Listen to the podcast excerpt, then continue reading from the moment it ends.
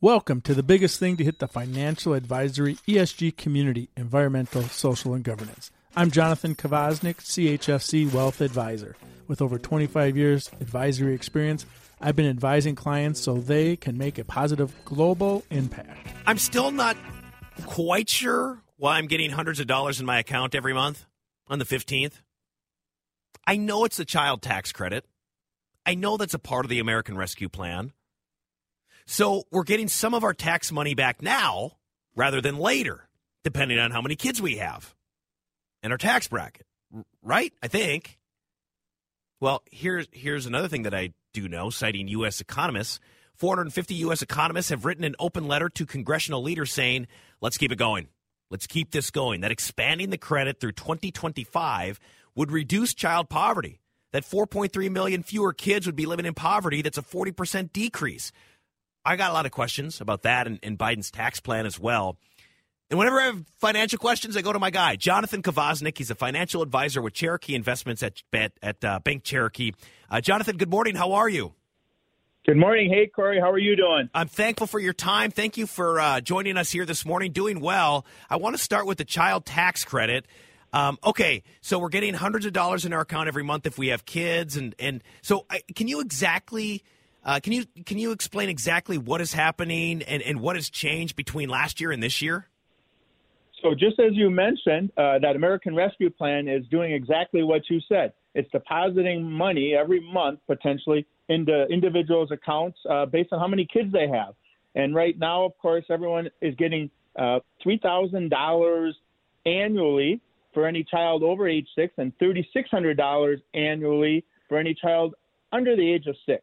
And so that's a pretty substantial amount of money if you have multiple kids. As you know, you kind of saw that getting deposited automatically in your account potentially. Yeah. yeah, and that started July, I believe, and then it goes through the rest of the year. I guess, Jonathan, how does this impact when we file for taxes in 2022 and say we file in March and then we get our returns and maybe we get cash back and that's what we're used to? How is it going to affect that?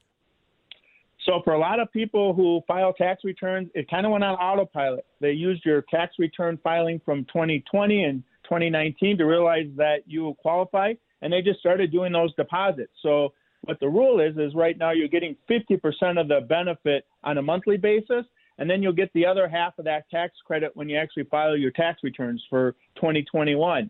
So you're not getting the full amount up front. However, you do have the option if you felt it was better for you to opt out of the monthly and just take it on your tax return when you do your filing for 2021. Okay, so how does this affect different like tax brackets? Say you're in a you know in a larger tax bracket, and say maybe you have one child. Um, you know, and maybe typically in a year where you owe money, you know, at the end, where it's like, okay, you know, you still owe money at the at the end. Um, eh, you know, are you getting cash back now, and then are you, you know, going to have to pay even more later on? Yeah, so that's kind of where you need to do a little planning when we talk about whether you should take the benefit monthly or whether you should take it as a credit on your tax return when you file. In a lot of cases, people owe at the end of the year, and it's kind of nice. You would have a $3,600 or a $3,000 tax credit that you would just get lumped onto your tax return. And remember, it's not a deduction, it's actually a credit, yeah. which is really much more powerful than saying you got a deduction, which is what we normally get for a child when we deduct them as a tax exemption, right? We get a deduction of $2,000 for them, but it's much more powerful. Yeah. So again, it's kind of how your budget works and whether or not you would normally pay in or get a refund. That's the kind of planning you want to kind of do right now. Okay. So last thing on the child tax credit then is, you know, I know they're talking about this. I had mentioned the, the child poverty story as well. Um, you know, from your perspective, what do you think happens here? And, and, and just even as you kind of look around and at the landscape here, does this feel like, okay, this is going to be a one or two year thing, or that this is something that could be put in place for years to come? So I, I believe that it really came out of the whole pandemic, right? And the whole idea that people were really in trouble and financially suffering and didn't get a chance to have a paycheck or they were taking care of their kids at home instead of having them in school. And so there is potential that it could get extended. However, we have to think about we really want to help the, the lower brackets or the people who are really struggling. And the, the income threshold actually is $170,000 mm-hmm. for a household, which really seems pretty high when you think about everyone getting back to work. So I think there has to be maybe a happy medium. You know, if you're down there and you're not able to get back to work and you're really in the hole financially and in debt, this would be a great thing to extend. But again, a household making 170,000, you and I giving that credit every year, that's that's a pretty big benefit to those people who are already making some pretty good income. Yeah, great point. Jonathan Kvasnik here, financial advisor with Cherokee Investments at Bank Cherokee. Uh, I want to ask you about Biden's tax plan, uh, $3.6 trillion tax increase on upper class Americans. I guess we have to start with the definition of rich. It seems like that is kind of changing. I mean, a million dollars, you know, uh, 10, 15, 20 years ago is different than it is today. Absolutely. And if you think about it, uh, you hear this buzzword of $400,000 of income and not taxing people who make uh, less than that. And then there's always all these different things that go on with our selling of our investments or buying investments and yeah. selling real estate or buying a home. And so that million dollars that you mentioned is another number that they're throwing out there that maybe we're going to get taxed a little different when we actually have things that change in our life or life cycle events. Or maybe we get an inheritance from a parent or a grandparent and there's a lot of different numbers being thrown out there. You know, rich Americans, and we hear that all the time, rich Americans. But we're talking about the the very, very top, right? The the one percent of people, and we always hear tax the rich. How are they able to avoid paying taxes? And and I don't know. I'm sure it's incredibly convoluted, but I I mean, we get questions on this all the time, and I'm never quite sure how to answer that. How do how do the very, very rich avoid paying some of these taxes? Are there all these loopholes and stuff?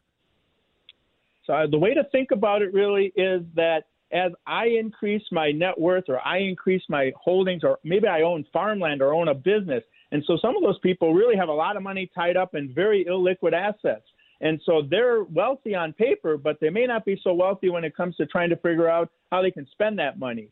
And so there's some data that shows that the top 1% actually pay 40% of the federal taxes. Mm. So it's not that they don't pay taxes, it's what kind of taxes do they get taxed for, mm. right? They have a business, they have some sales, they have some uh, corporate taxes.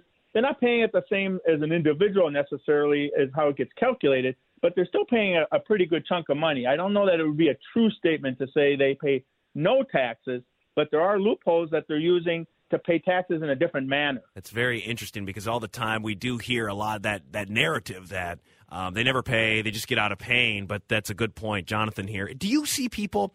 Um, because I saw this article in CNBC that millionaires are worried about leaving their kids too much money. Is this something that you see? Like, I don't know if you deal with millionaires or anything like that, but even people that that would be in, a, in an upper, you know, uh, an upper bracket, they're like, well, I, I don't know what to do because if we give this to our kids at this age, it, it could be irresponsible. Do you see this?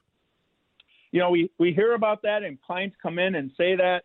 Uh, the reality I feel is that right now there's an exemption for $11 million an individual to give away money to other people, right? That's the estate tax uh, threshold for federal. And in Minnesota, it's 3 million. So if you think about it at that level and giving away our money now, one of the alternatives is to slowly give that away while you're alive rather than leave your kids a big lump sum and then worry about them being irresponsible yeah. and how they use it. All right. So I would say do a little planning and decide if you want to start giving it away sooner as opposed to waiting if you felt that way.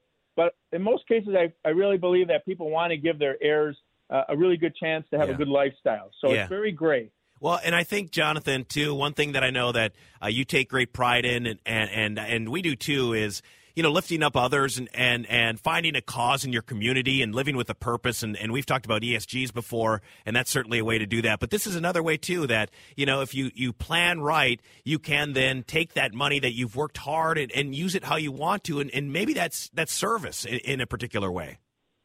Yes. I think if you're really concerned about taxes and you're concerned about irresponsible and uh, heirs, you could do beautiful things by leveraging that and helping out nonprofits and helping society as a whole. That's absolutely correct.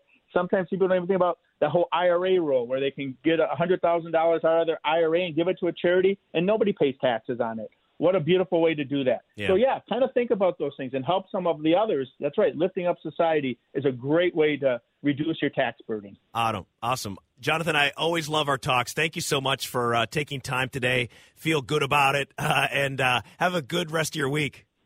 Yeah, you too. Awesome. Thanks so much, Corey. We'll talk to you. Take care. Jonathan Kvasnik, financial advisor with Cherokee Investments at Bank Cherokee.